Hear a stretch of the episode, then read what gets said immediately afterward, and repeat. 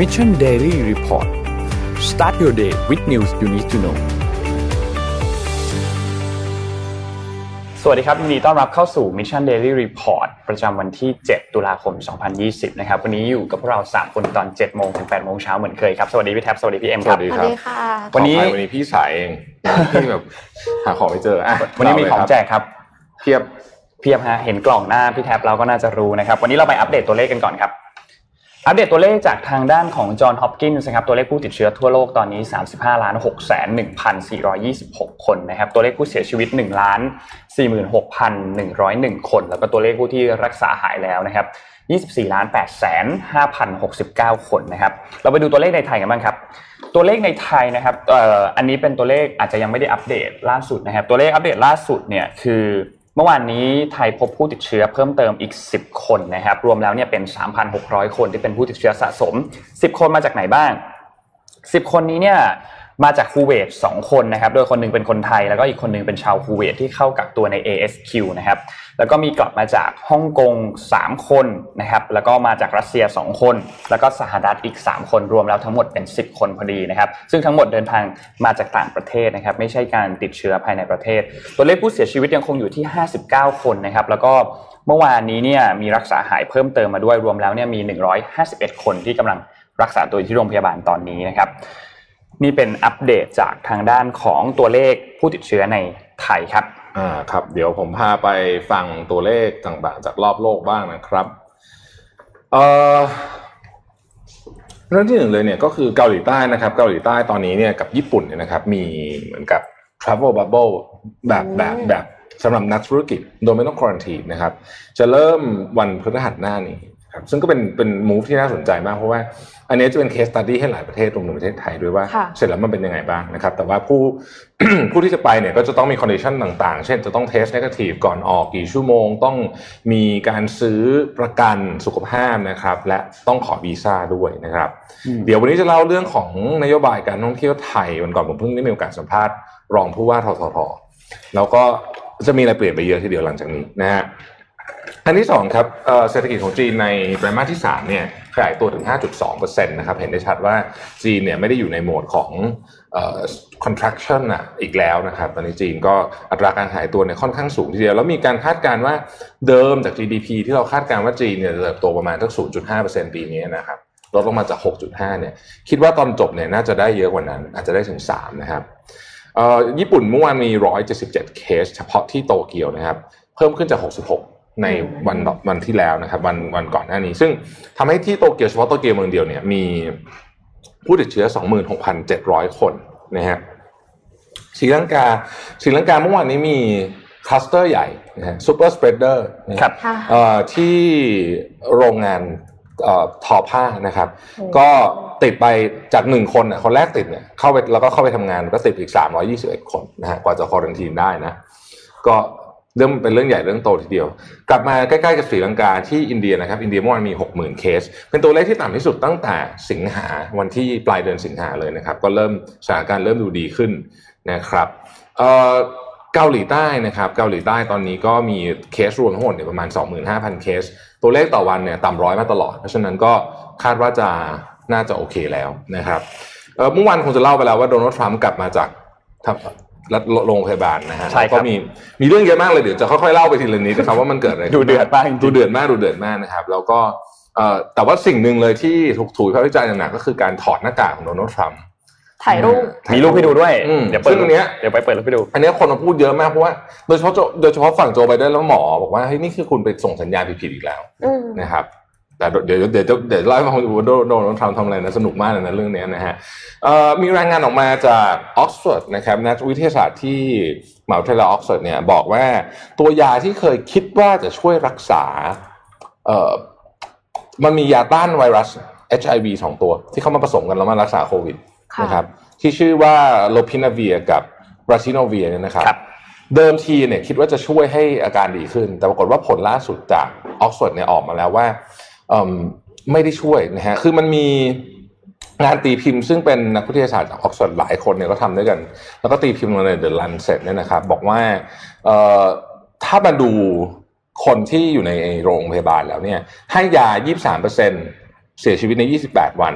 ขณะที่ไม่ให้ยาหรือให้ยาปกติที่ไม่ได้ใช้ยาคู่นี้เนี่ยก็เสียชีวิต 22%นะฮะคือคือให้ยาก็กับไม่ให้ยาเนี่ยก็ตาการเสียชีวิตใกล้เคียงกันฉะนั้นสรุปว่ายาเนี่ยคงจะไม่ได้ผลนะครับ ทีนี้อะก่อนจะเข้าอภิมหาข่าวโดนัลด์ทรัมป์นะ ผมให้ดูนี้ก่อนนะครับ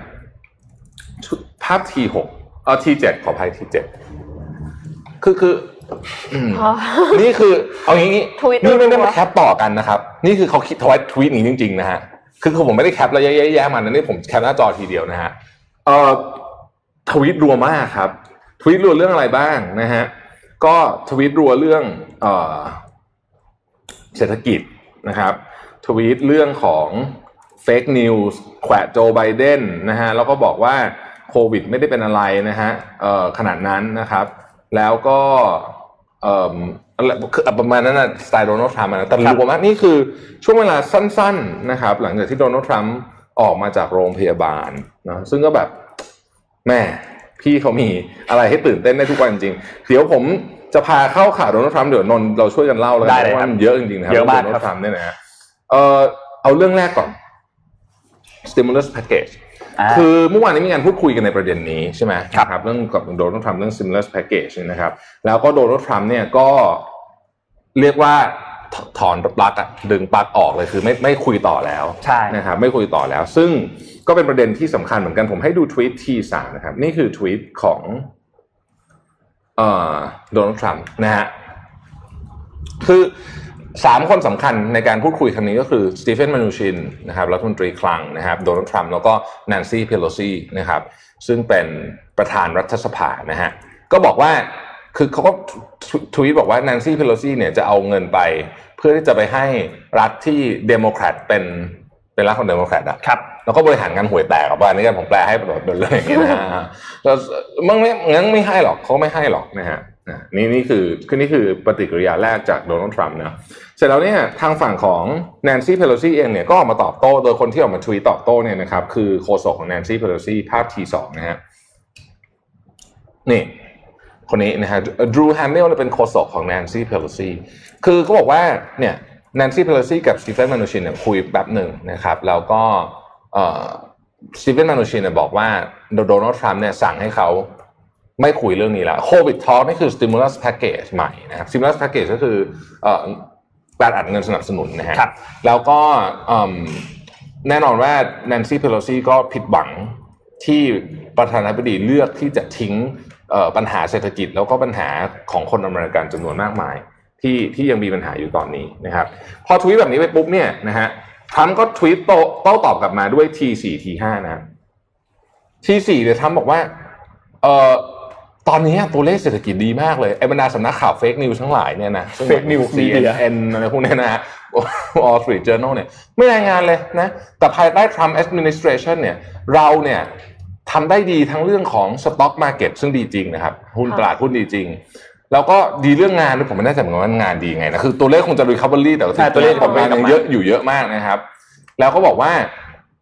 เอิ่มสิ่งที่ไอ้พวกเดโมแครตทั้งหลายต้องการจะพูดเนี่ยก็คือไอ้โควิด -19 เดโมแครตและ fake news ทั้งหลายต้องการจะพูดคือโควิด -19 ประมาณนี้นะฮะเอิ่มแล้วก็มีอีกนะฮะมีอีกอีกการหนึ่งคือ T T5 นะอ๋อแล้วก็ ตอนเนี้ยมาดูตัวเลขสินะฮะตัวเลขเนี่ย กลับมาดีหมดเลย ตอนนี้เราเป็นผู้นำโลกเลยนะในในในการฟื้นตัวทางเศรษฐกิจ ผมไม่แน่ใจเหมือนกันแกเอาตัวเลขไหนมานะฮะแต่ว่าเอ่อ The best is yet the best is yet to come หลังจากนี้จะดีอยู่นี้อีกนะฮะโอเคพอไปอย่างนี้ปุ๊บเนี่ยนะครับก็ก็พูดก็เลยไปถึงประเด็นเรื่องว่าเอ่อเรื่องของการเก็บภาษี แล้วก็เรื่อง stimulus package นะครับสิ่งที่แนนซี่เพโลซีบอกนะคือบอกว่าเฮ้ยคุณดูสิว่าทรัมป์เนี่ย ลดภาษีลดภาษีให้กับคนรวย ก็คือลดภาษีให้กับ corporate เสร็จแล้วเนี่ยนะแล้วไปเอาเงินจากโอบามาแคร์อืมซึ่งเป็นเงินที่ไว้ดูแลคนยากจนใช่ไหมฮะเอ่อซึ่งตัวตัวแนนซี่เพโลซีก็ไม่เห็นด้วยอยู่แล้วเรื่องนี้มันเกี่ยวข้องกับ stimulus package เสร็จแล้วตัวของไบเดนเองก็ไม่เห็นด้วยนะฮะบอกว่าเฮ้ยเราต้องขึ้นภาษี corporate แล้วเอาเงินเนี่ยมาทำเรื่องที่มันสำคัญมากกว่าดูแลคนมากกว่านะครับ ทรัมป์ก็ทวีตตอบโต้ด้วยทวีตอันนี้นะฮะ T6บอกว่าแทถ้าเกิดอยากได้การขึ้นภาษีใหญ่ที่สุดในประวัติศาสตร์ของประเทศเรา เลือกเดโมแครตสิอืมแรงนะฮะอันนี้คือเหตุการณ์ทั้งหแล้มวดพิมนี้พ์เป็นตัวใหญ่ทั้งหมดนะ คือใช่ตะโกครันบใส่หน้า เออใช่ใช่แล้วแล้วเมื่อกี้ที่ผมให้ดูวันแรกอะที่ที่เป็นยาวๆอันนั้นใหญ่หมดเลยนะคือคืออ่าพิมพ์เป็น capital letter หมดเลยนะฮะ ก็ เนี่ยฮะ สงสัยแกจะไม่ป่วยหนักจริงว่ะเออ สงสัยสงสัยแกจะแกจะอาการค่อนข้างถือว่าดีใช้ได้นนอยากนะนนอยากรู้อยากเห็นตอนแบบแกนั่งพิมพ์มากเลยอะอืมว่าแบบตอนที่พิมพ์มันต้องแบบเป็นยังไงอะเหตุเหตุการณ์ทั้งหมดนี้คือเกิดขึ้นหลังจากออกมาจากโรงพยาบาลแล้วนะฮะครับเออนะฮะเราเล่าให้ฟังต่อคือไอตัว stimulus package ที่พูดถึงเนี่ยมันมันมีมูลค่าอยู่ 2.4 ล้านล้านดอลลาร์สหรัฐค่ะแล้วมันมันสูงเกินไปอืมแล้วมันเป็นตัวเลขที่ก่อนหน้านี้เนี่ยทางด้านเอ่อประธานผู้นำวุฒิสมาชิกเนี่ยก็ออกมาบอกมิชแมคคอนเนลเนี่ยออกมาบอกประมาณว่าเฮ้ยถ้าเกิน 2 ล้านล้านอะวุฒิสภาจะไม่โหวตผ่านให้อืมซึ่งมันเกินโดนัลด์ทรัมป์ก็เลยเหมือนบอกว่าเขาอะคุยกับแนนซี่เพโลซีบอกว่าเขา offer ไปว่าเฮ้ยเป็น 1.6 ล้าน แต่สุดท้ายแนนซี่เพโลซีแบบไม่คุยด้วยไม่เอาเหมือนกันทรัมป์ก็เลยนั่นแหละความความอืมดีลทั้งหมดทุกอย่าง แล้วทรัมป์ก็ออกมาทวีตบอกว่า immediately after I win คือหลังจากที่ผมชนะการเลือกตั้งเนี่ยนะ we will pass a major stimulus bill that focus on hardworking American ก็คือหลังจากที่เขาชนะเมื่อไหร่ปุ๊บแบบเดี๋ยวจะผ่านเลยไอตัวกฎหมายไอตัว stimulus package ก็คือถ้ายังไม่ชนะไม่ให้ผ่าน ถูกต้อง ซึ่งอ่าซึ่งก็ก็ก็ดูทรัมป์ดีนะฮะดูแบบว่าโอเค นี่คือโดนัลด์ทรัมป์เมื่อวานนี้เนี่ยมันมีภาพภาพหนึ่งหลังจากที่เขากลับมาที่ทำเนียบขาว แล้วก็เป็นภาพการถอดหน้ากากขอภาพ N5 ใช่ไหมครับ ภาพการถอดหน้ากากนี้เป็นภาพที่ถูกวิจารณ์กันแบบหนักหน่วงมากใช่เมื่อวานนี้ เพราะว่าเฮ้ยอยู่ดีๆก็มาถอดหน้ากากได้ยังไงคุณป่วยอืมเป็นโควิดอยู่ แล้วก็ยังไม่ได้หายด้วยอืมยังแค่กลับไปรักษาตัวต่ออ๋อเฉยๆยังไม่ได้ยังไม่ได้เทสแล้วกลายเป็นเนกาทีฟอะยังเป็นถูกโพซิทีฟอยู่ถูกทีนี้เอ่อโจไบเดนก็ออกมาทวีตครับ ขอภาพ M3 ครับโจไบเดนออกมาทวีตแบบประมาณว่า listen to the scientist อืม ฟังนักวิทยาศาสตร์หน่อยเออเออ science นี่คือ doesn't know แล้ว anything แล้วคนคนแบบคนกดไลค์กันสองแสนกว่านะใช่กดรีทวีตไปสามหมื่นกว่านี่คือเมื่อวานนี้นะครับ แล้วก็ตอนนี้ไม่รู้เท่าไหร่แล้ว ตอนนี้น่าจะตัวเลขน่าจะขึ้นไปอีกแล้วเหมือนกันมันคือทวีตของโจไบเดนกับโดนัลด์ทรัมป์ตอนนี้ก็เดือดพอๆกันเหมืเดืออนดกันเดือดเดือดเดือดทั้งคู่ ทีนี้จะบอกว่ามันไม่ใช่แค่เรื่องนี้นะ มันมีเรื่องก่อนหน้านี้เมื่อวานนี้ที่โดนัลด์ทรัมป์เมื่อวานที่ที่ที่นนท์หรือใครเล่าบอกว่า เอ่อนั่งรถอะเรื่องเป็นโฟโต้ออฟอะอืมซึ่งคนเขาก็ด่ากันเยอะมากเลยบอกว่านี่คุณเอาชีวิตของ Secret Service ซึ่งต้องตามปกป้องคุณเนี่ย มาเสี่ยง เพราะไอ้พวกเนี้ยมีโอกาสติดหมดเลยนะ ใช่ใช่อืมแล้วก็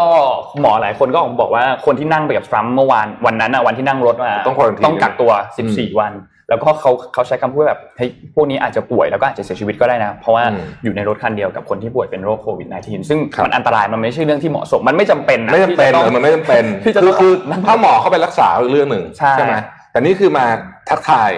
โบกมือเฉยๆอะโบกมือแล้วก็กลับเข้าไปอะไรโควิดแล้วได้แฟนคลับหาเสียงหาเสียงอ่าเสียงหาเสียง ทีนี้เล่านิดนึงว่า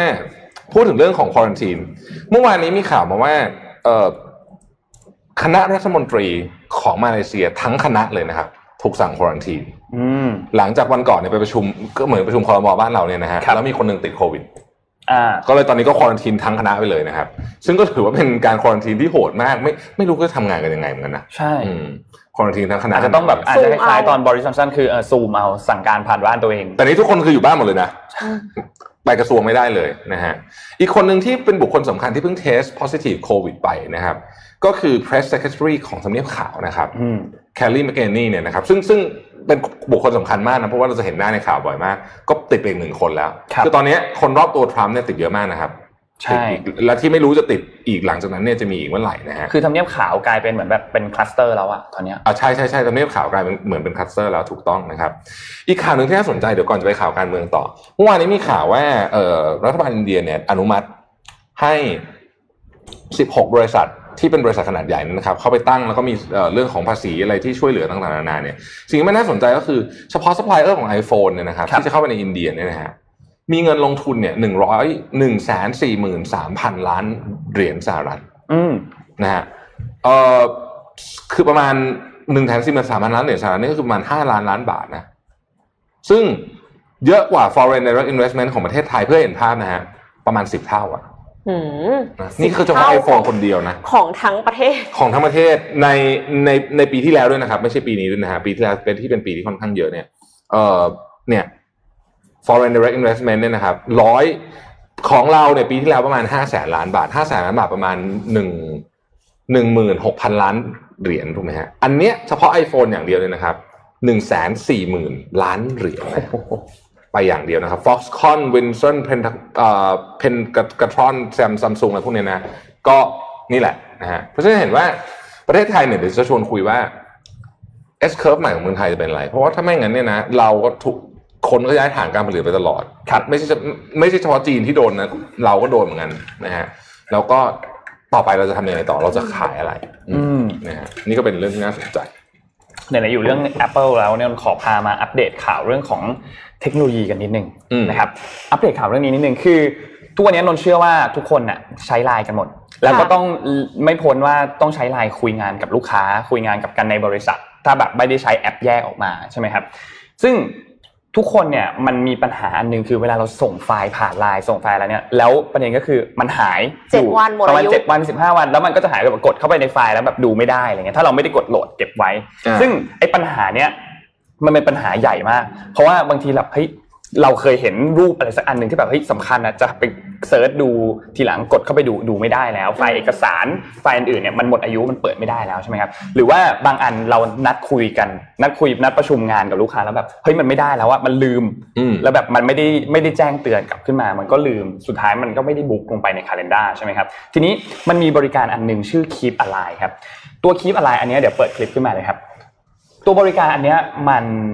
มันมันเจ๋งมาก มันเอามาตอบเพนพอยต์อันหนึ่งเลยคือเขาใครทุกคนที่ใช้ไลน์เนี่ยพอมีบริการตัวนี้เข้าไปเนี่ยมันทำให้อะไรหลาย ๆ อย่างมันง่ายขึ้น ไม่ว่าจะเป็นพวกเรื่องของการเก็บไฟล์ต่าง ๆ พวกเนี้ยมันจะเชื่อมโดยตรงกับทาง Google Drive ค่ะคือเก็บไฟล์ทุกอย่างเนี่ยไป backup ไว้ในนั้นเป็น feature นะครับ ซึ่งไอ้พวกเก็บไฟล์เก็บเอกสาร เก็บพวก รูปต่างๆเนี่ยมันจะถูกรวมเข้ามาใน Google Drive แล้วจัดเป็นหมวดหมู่เลยคือ อันนี้เป็นไฟล์รูปนะ เป็นไฟล์ Excel เป็นไฟล์วิดีโอ แล้วมันก็ทำให้เวลาเรา search ตอนหลังจากนั้นเนี่ยมันง่ายขึ้นเวลาที่จะค้นหานะครับ และที่สำคัญคือถ้าเนี่ยเวลา search อย่างเงี้ยคือเราแค่พิมพ์ keyword เข้าไปแล้วเนี่ยแล้วเราก็ search เข้าว่าเฮ้ยเรา search ในกลุ่มไหน แล้วก็ search ในไฟล์ document ในไฟล์รูปในไฟล์อะไรเนี่ยพอ search เข้าไปปุ๊บมันก็จะโผล่ขึ้นมาให้เลย เราก็จะหาไฟล์เหล่านี้เนี่ยง่ายขึ้นอืมและอีกอันหนึ่งที่น่าสนใจก็คือ มันสามารถ search โดยรูปได้อ่าค่ะอ่ามันสามารถ search โดยรูปได้เป็นที่เชื่อเสริมล้ำมากเลยอันนี้ใช่เป็น feature ที่ search โดยรูปได้ ซึ่งเอ่อบริษัทที่เขามาทำเนี่ยคือบริษัท one to one contact นะครับเขาก็เหมือนสร้างขึ้นมาแบบว่ามันเป็นเหมือนเป็น bot bot ไลน์ขึ้นมาอืมนะครับทีนี้มันก็เชื่อมต่อได้มันก็และที่สำคัญคือเวลาที่คุณนัดนัด Google Calendar กับใครอะ มันจะเชื่อมกับ Google Calendar ให้เลย คือสมมติค่ะคุณนัด meeting ปุ๊บ มันจะเชื่อมเข้าไปใน Google Calendar เลยอ่าแล้วมันก็จะมาคอยแจ้งเตือนทีหลังเลย แล้วทุกคนก็จะถูกส่งอันนั้นไปหาเลยในไลน์ เหมือนเป็นเลขาหน่อยเนาะอ่าเหมือนเป็นเลขา เหมือนเป็นเลขา ใช่ แล้วมันก็ set reminder ได้ด้วยเนี่ย คือแบบว่าบอกให้เราเตือนให้เรากินยาตอนเย็นเนี่ย มันก็ส่งมาเตือนได้ มันก็ทำได้หลายอย่างผสมกับไฟล์ contact ทุกอย่างทำได้เกือบหมดเลย แล้วแล้วก็คือมันตอบโจทย์คนทำงานที่แบบใช้ไลน์คุยงานอะเพราะว่าอันเนี้ยคือ pain point สำคัญเลยสำหรับคนที่ใช้ไลน์นะครับแล้วก็อีกอันหนึ่งที่สำคัญก็คือบริการอันนี้เนี่ยเริ่มต้นที่ราคา 59 บาทต่อเดือนเท่านั้น แล้ววันนี้เรามีแจกด้วยอ่าสำคัญตรงเนี้ยแหละเรามีแจกด้วยเราจะแจกแจกให้ 15 บริษัท นะครับอืมคือเอาไปใช้ได้เลยตัวใช้ตัวฟังก์ชันในคลิปอะไรเนี่ยได้ใน 10 กลุ่มในไลน์ใช้บริการฟรี 1 เดือนนะครับถามว่าอะไรดีอะเมื่อกี้เราคุยข่าวเรื่องโดนัลด์ทรัมป์กันเดี๋ยวนะขอถามก่อนมันสมัครได้ยังเนี่ยได้แล้วเข้าไปเลยใน www keepalign.com อ๋ออ่าใครสนใจเข้าไปได้เลย เข้าไปดูรายละเอียดคือคือขอเล่าข้มูเรื่องนี้นิดนึงปกติเนี่ยจะไม่ใช้ไลน์คุยงานด้วยด้วยด้วยหนึ่งหลายเหตุผลเหตุผลนี้คือเหตุผลหนึ่งอ่าคือไฟล์เฟยหายใช่ไหมฮะก็น่าน่าจะดีสำหรับคนที่ คนที่ใช้ไลน์คุยงานแต่แต่แต่แต่ผมก็ยังต้องใช้นะกับกับคนข้างนอกอะเพราะคนข้างนอกเขาไม่ได้ใช้อืมของเหมือนเราอ่าใช่ใช่ไหมเออแบบบางคนบริษัทบางบริษัทใช้ Slack ใช้อะไรอย่างเงี้ยสรุปก็ต้องมาใช้ไลน์อยู่ดีอะเพราะว่าใช่แต่ละคนต่างคนต่างใช้ของตัวเองครับอ่ามันก็เลยทำให้สะดวกขึ้นเอ้ยเราแจกเราแจก15รางวัลอ่าถามว่าอะไรดี ยังไม่ถามตอนนี้ได้ไหมอะอ่าได้ยังไม่ถามตอนนี้ฟังไปก่อนนะฟังก่อนฟังฟังก่อนก่อนฟังก่อนค่ะอะน้องเอ็มลุยเลยฮะค่ะเอ่อมาที่ข่าว ไทยจ่อซื้อโควิดเอ่อวัคซีนโควิดดีไหมคะเอ่อวัดพี่ขอรอภาพมานานมาก M1 เลยค่ะข่าวนี้อะไรนะคะรอมานานมากรอมานานมากเออใช่เพราะว่าเมื่อวานนี้ก็พูดถึงว่าคนอื่นเขาก็ซื้อกันหมดแล้วนะคะเอ่อเมื่อวานนี้นะคะ กระทรวงสาธารณสุขเปิดเผยว่าวางแผนจัดสรรเงิน 2,900 ล้านบาท เพื่อซื้อวัคซีนโควิด -19 66 ล้านโดสนะคะ ภายในปีหน้าแผ ทย์หญิงพันประภายงตระกูล ผู้ช่วยโฆษกสบคกล่าวว่า วัคซีน 66 ล้านโดสเนี่ยจะครอบคลุมคนไทย 33 ล้านคนหรือราวร้อยละ 50 ของประชากรในประเทศเอ่อแล้วก็มี 2 แนวทางด้วยกันค่ะ แนวทางที่1เนี่ยก็คือจองวัคซีนผ่านโควัค ซึ่งเป็นโครงการภายใต้การกำกับดูแลขององค์การอนามัยโลก กลุ่มพันธมิตร ความร่วมมือด้านนวัตกรรม เพื่อรับมือโรคระบาด และองค์กรพันธมิตรเพื่อวัคซีนนะคะในสัดส่วนร้อยละ 20 ของประชากรไทย และล็อตที่2นะคะจะได้จากการจองผ่านผู้ผลิต 10 รายในสหรัฐจีน สหราชอาณาจักรและรัสเซียค่ะครับโดยประเทศเหล่านี้เนี่ยกำลังอยู่ในระหว่างการทดลองวัคซีนระยะที่ 3 ในมนุษย์แล้วอืม เชื่อว่าวัคซีนโควิด -19 เนี่ยก็เลยจะพร้อมจำหน่ายในปีหน้านะคะ อย่างไรก็ตามค่ะงบ 2,900 ล้านบาทนะคะ ยังต้องได้รับการอนุมัติจากคณะรัฐมนตรี ซึ่งจะเป็นผู้ตัดสินใจว่างบดังกล่าวจะมาจากงบประมาณกลาง หรือพรกเงินกู้เพื่อโควิดค่ะ ทั้งนี้นายแพทย์นครเปรมศรีผู้อำนวยการสถาบันวัคซีนแห่งชาติเผยว่า วัคซีนจะถูกส่งมอบโดยแบ่งเป็นล็อตๆเพื่อที่จะสามารถชำระเงินในรูปแบบผ่อนชำระได้ โดยวัคซีนจะถูกจัดสรรให้เจ้าหน้าที่ในแนวหนะเจ้าหน้าที่สาธารณสุขในแนวหน้าก่อนนะคะ frontline workers เนื่องจากเป็นกลุ่มที่เผชิญความเสี่ยงจากโควิด -19 มากที่สุดค่ะอ่าก็อย่างน้อยก็ถือว่า make a movement อืมบางอย่างที่จะทำให้เราได้วัคซีนกันแล้วนะคะ ครับ ซึ่งก็ make sense นะ เพราะว่าก็คือให้หมอให้คนที่อยู่ฟอนไลน์ก่อนใช่ก็ make ใช่ sense เขาแต่เสี่ยงกว่าประเด็นก็คือหลังหลังจากนั้นน่ะมันจะกระจายทั่วถึงได้มากแค่ไหนอะ เนี่ยนี่ยังเป็นแบบยังลงป็ทะเบียนไงต้องลงทะเบียน อ่าต้ลองงลงทะทะเบีเบียยนนต้องอันนี้อันนี้เขาต้องลงจริง ไม่ไม่แต่ว่าแต่ว่าเออแมคานิกการฉีดแล้วมันมันมันมันวุ่นวายมากเลยนะครับลองนึกถึงภาพความเป็นจริงเวลาเราเอาของมาหกสิบเจ็ดสิบล้านชิ้นน่ะแล้วเจ้าตัวคนเนี่ย ส่งไปที่บ้านก็ไม่ได้ถูกไหม อ่าต้องต้องเอาคนมาที่สถานพยาบาลถูกไหมอะไรแบบเนี้ยคือมันมี process ที่ต้องคิดเยอะมาก แล้วเชื่อว่าทุกถ้าทำไม่ดีจะ chaos อ่าใช่เผื่อๆกลายเป็นคลัสเตอร์อีกถูกต้องถ้าทำไม่ดีจะเปิดจะครับคือแล้ว chaos แน่นอนเพราะตอนนั้นทุกคนจะต้องอยากได้มากใช่ถูกไหมอืมเออทุกคนจะต้องอยากได้มากแล้วการกระจายไปให้ครบทุกจังหวัดเนี่ย ยิ่งยากอีก อืมทุกจังหวัดพอดีไม่ขาดไม่เกินเนี่ยต้องวางแผนดีๆอะต้องวางแผนเรื่องนี้ต้องวางดีแผนดีๆแล้วก็ไอ้เรื่องทะเบียนบ้านทะเบียนล้านเนี่ยจะมีผลเยอะละคราวเนี้ยคราวนี้อ่าจะเห็นชัดเลยว่า พอต้องทำแบบเนี้ยเราต้องเอาฟิสิกคือต้องเอาตัวคนมาจริงๆอะส่งจดหมายไปไม่ได้เนี่ยอ่าใช่โหนี่ท้าทาย อันนี้บอกเลยท้าทายน่าติดตามนะฮะน่าติดตามว่าเพราะว่าเพราะว่ามันจะมีคนที่ตัวอยู่ที่หนึ่งอ่าทะเบียนอยู่ที่หนึ่งอะไรแบบเนี้ยใช่เยอะใช่เยอะเยอะเยอะจริง ๆ เยอะเยอะมาก อืมอาจจะเป็นหลักสิบล้านนะผมว่าในประเทศไทยนะ อืมโอ้มันเป็นเป็น challenge มากนะครับ เรื่องนี้ ใช่คือคือถ้ามันมีเรื่องเกี่ยวกับพวกของ g o f t e c h เข้ามาช่วยอะมันน่าจะช่วยได้เยอะเหมือนกันนะในการใช่ที่แบบเกี่ยวกับเรื่องข้อมูลเกี่ยวกับเอาเอาอะไรกับเอาอะไรสักอย่างมาอยู่ในกระทรวงมหาดไทยอย่างเงี้ยที่แบบอืมมีรายชื่อมีอะไรอยู่อย่างเงี้ยมันก็น่าจะช่วยได้เยอะจริงๆเชื่อว่าสตาร์ทอัพหลายๆสตาร์ทอัพสามารถทำได้ค่ะแต่เพียงแค่ว่าปกติแล้วรัฐบาลหรือหน่วยงานของรัฐส่วนใหญ่เขาจะใช้วิธีจ้างทำของตัวเองอืมเขาไม่ได้แบบว่าเอาเงินไปใช้บริการสตาร์ทอัพอะไรเงี้ยอืมซึ่งโดยทั่วๆไปนะเท่าที่มองเห็นนะการจ้างทำเองเนี่ยใช้เงินไม่รู้ สิบเท่าหรือร้อยเท่าของใช่การที่สตาร์ทอัพทำถูกและและและอาจจะมีสู้ไม่ได้ด้วยประสิทธิภาพหรือเปล่าอืมก็อยากจะฝากไว้นะคะ ให้รัฐบาลช่วย consider startup ไทยกันหน่อยนะคะเอ้ยแต่วันก่อนพี่คุยกับเนี่ยรองผู้ว่าทททเนี่ยเขาบอกว่าต่อไปนี้เนี่ยเอ่อเวลาจะเข้าอุทยานอะไรอย่างเงี้ยนะครับ จะต้องเอ่อโหลด QQ ไว้แอปพลิเคชัน QQ อ๋อนะซึ่งอันนี้เป็นสตาร์ทอัพของไทยเลยนะครับอันนั้นเราก็แต่ก่อนเราไปจองร้านอาหารเนี่ยอ่าแต่ต่อไปเนี้ยเอ่อ คือนโยบายใหม่ของเขาเนี่ย คือจะลดจำนวนนักท่องเที่ยวลงค่ะ เหลือสักปกติเราไป peak ที่ 40 ล้านใช่ไหมฮะรองผู้ว่าบอกว่า 25 ล้านประมาณเนี้ย30 ล้าน แต่ว่าต้องคุณภาพมันดีขึ้นเพราะฉะนั้นไอ้ที่มาที่แบบตุ้มตุ้มๆใหญ่ ๆ ลงทะเลที่หนึงมีคนลอยคอห้าร้อยคนเนี่ยจะไม่มีแล้วอืมเพราะฉะนั้นทุกอย่างที่เป็นอุทยานแห่งชาติ ทะเลก็เป็นอุทยานแห่งชาติเนาะเกาะพีพีอะไรแบบเนี้ยเอ่ออีกหน่อยเนี่ยจะจะเปลี่ยนระบบหมด ครับจะไม่มี mass tourism แล้วอ๋อนี่ก็เป็นนี่ก็เป็นโจทย์ใหม่ที่ท้าทายมากนะ ซึ่งผมว่าจริงๆทรทเป็นหน่วยงานหนึ่งที่ผมรู้สึกว่า ค่อนข้างจะหัวสมัยใหม่มากอ่านะซึ่งซึ่งถือว่าดีซึ่งค่ะดีเพราะเราต้องการอะไรแบบนี้ค่ะนะครับอืมก็หวังว่าสิ่งแวดล้อม เราจะอ่าได้ไม่ถูกทำลายด้วยถูกเพราะว่าเวลาที่เรือไปลงเยอะๆ ก็คือสัตว์ทะเลเรียบร้อยหมด อันนี้นั่นแหละก็คือสิ่งที่เขาบอกเลยว่า mass tourism เนี่ยมันมันมันมีผลกระทบต่อสิ่งแวดล้อมเยอะเพราะฉะนั้นเราก็ต้องเปลี่ยนนโยบายนะครับ อืมเอ่อพาไปข่าวหนึ่งก่อนเจ็ดโมงครึ่งดีกว่า มีข่าวอัปเดตเกี่ยวกับเรื่องของ TikTok นิดหนึ่งคือเรื่องของ TikTok เนี่ยเนี่ยล่าล่าสุดเนี่ยนะครับ จากเดิมที่รีแคปให้ทุกคนฟังนิดนึงคือตอนเนี้ยเขาตกลงกันได้แล้วว่าคนที่จะซื้อก็คือ Oracle กับ Walmart ใช่ไหมครับอืมแต่ประเด็นก็คือมันยังติดอยู่โดนัลด์ทรัมป์เนี่ยไม่มีปัญหาแล้วโอเค ที่จะให้ซื้อแล้ว แต่ที่เราที่เราติดอยู่อันหนึ่งก็คือทางด้านของรัฐบาลจีนที่ต้องรอคำสั่งรออยู่ว่าจะอนุญาตหรือเปล่า แล้วก็ก่อนหน้านี้เนี่ยมีคำสั่งศาลออกมาแล้วด้วยว่าให้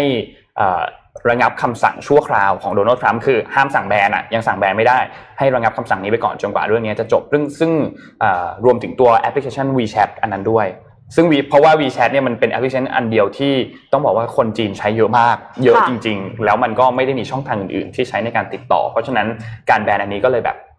รุนแรงเกินไปศาลก็เลยตัดสินมาว่าให้คุณต้องต่อต้องระงับคำสั่งอันนี้ไปก่อน ทีนี้ไอ้ดีลอันนี้เนี่ยเขาบอกว่าอันนี้เป็นข่าวลือเฉยๆนะข่าวลือเฉยๆว่าเขาบอกว่าเรื่องเรื่องนี้เนี่ยน่าจะตกลงกันได้หลังจากการเลือกตั้ง อืม คือพอเลือกตั้งเสร็จแล้วเนี่ยน่าจะอีกสักพักหนึ่งประมาณอาทิตย์หนึ่งวันที่ 12พฤศจิกายนจะคุยกันอีกทีหนึ่งว่าเรื่อง Tik t o อกเนี่ยสุดท้ายแล้วเนี่ยข้อสรุปเนี่ยจะเป็นยังไง เพราะว่าจีนเองก็โนว่าจีนเองก็ดูท่าทีอยู่ ว่าใครจะได้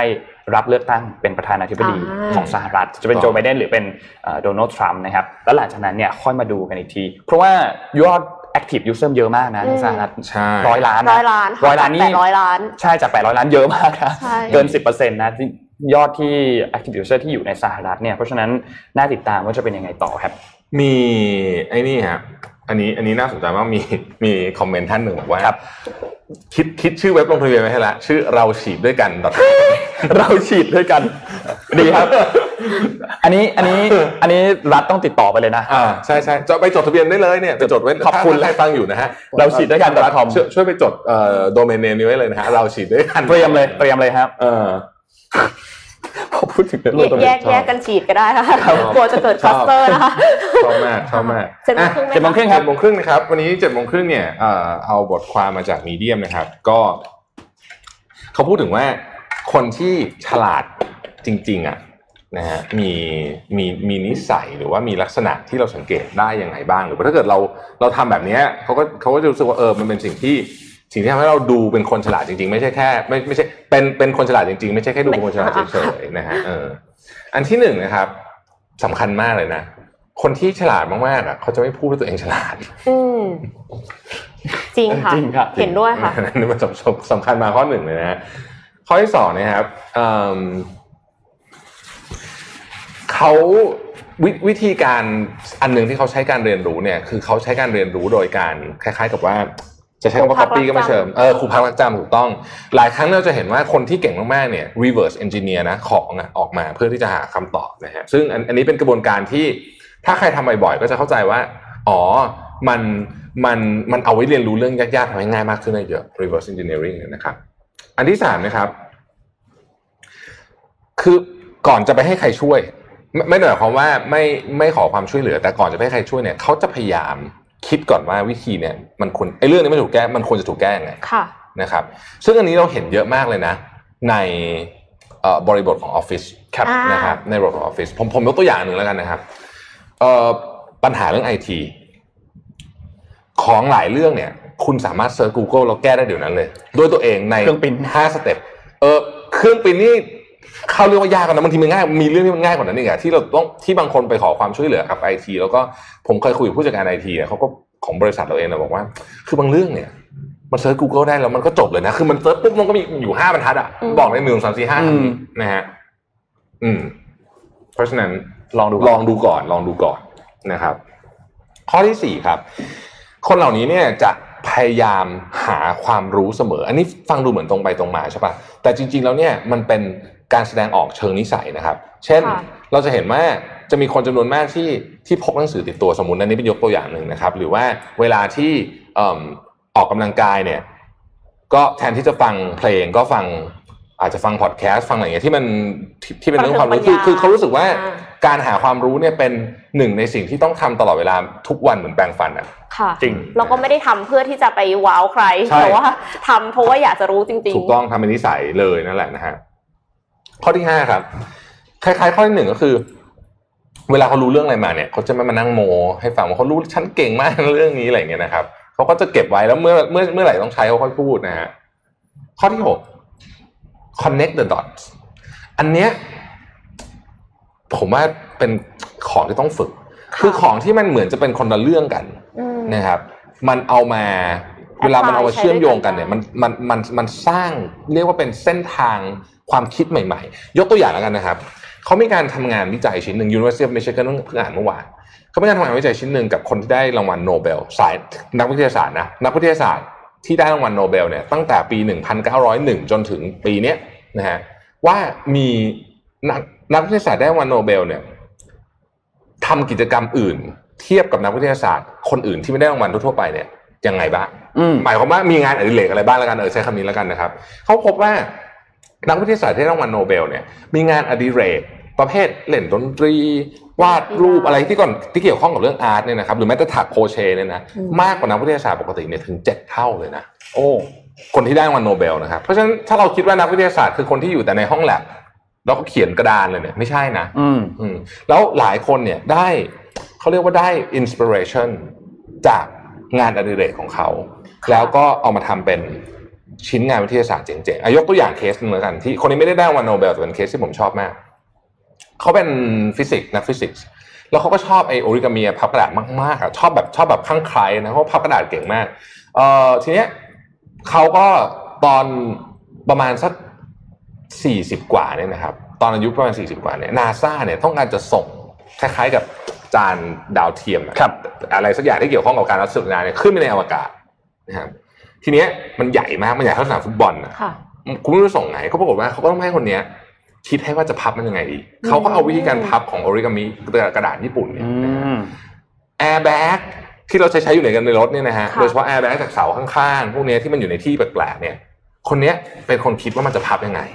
เป็นต้นนะฮะคือคืออันนี้คือคือตัวอย่างว่า connecting the dots เนี่ยทำยังไงนะฮะแล้วมันมีประโยชน์ยังไงเขาเอาความรู้เรื่องฟิสิกส์กับความรู้เรื่องการพับกระดาษแบบญี่ปุ่นเนี่ย เอามาผสมกันแล้วมาเป็นงานเจ๋งๆได้ ตอนที่ตอนแรกที่เขาสนใจเรื่องการพับกระดาษคนอาจจะคิดว่าแบบไร้สาระก็ได้นะ ถูกต้องถูกต้องไปเป็นอย่างนั้นเลยแหละส่วนใหญ่คนจะคิดอย่างนั้นนะครับ อันเนี้ยข้อที่เจ็ดเนี่ยแปลก็คือว่าคนที่ฉลาดเนี่ยนะครับ มีต้องใช้คำว่า มีความโอเคมากเลย ถ้าเกิดว่ามันจะมีไอเดียสองไอเดียที่มันคอนฟ lict กันอยู่ในหัวเขาเอง คือคือเขาจะไม่พยายามกำจัดไอเดียใดไอเดียหนึ่งทิ้งเพราะเขารู้ว่าทั้งสองไอเดียที่ conflict กันอยู่เนี่ยบางทีมันมีทั้งเอ่อ มันมีทั้งข้อดีและข้อเสีย พูดง่ายๆคือเขาจะไม่เทใจไปเชื่อเรื่องใดเรื่องหนึ่งร้อยเปอร์เซ็นต์ร้อยเปอร์เซ็นจนกว่าจะได้รับการพิสูจน์นั่นเองนะครับค่ะ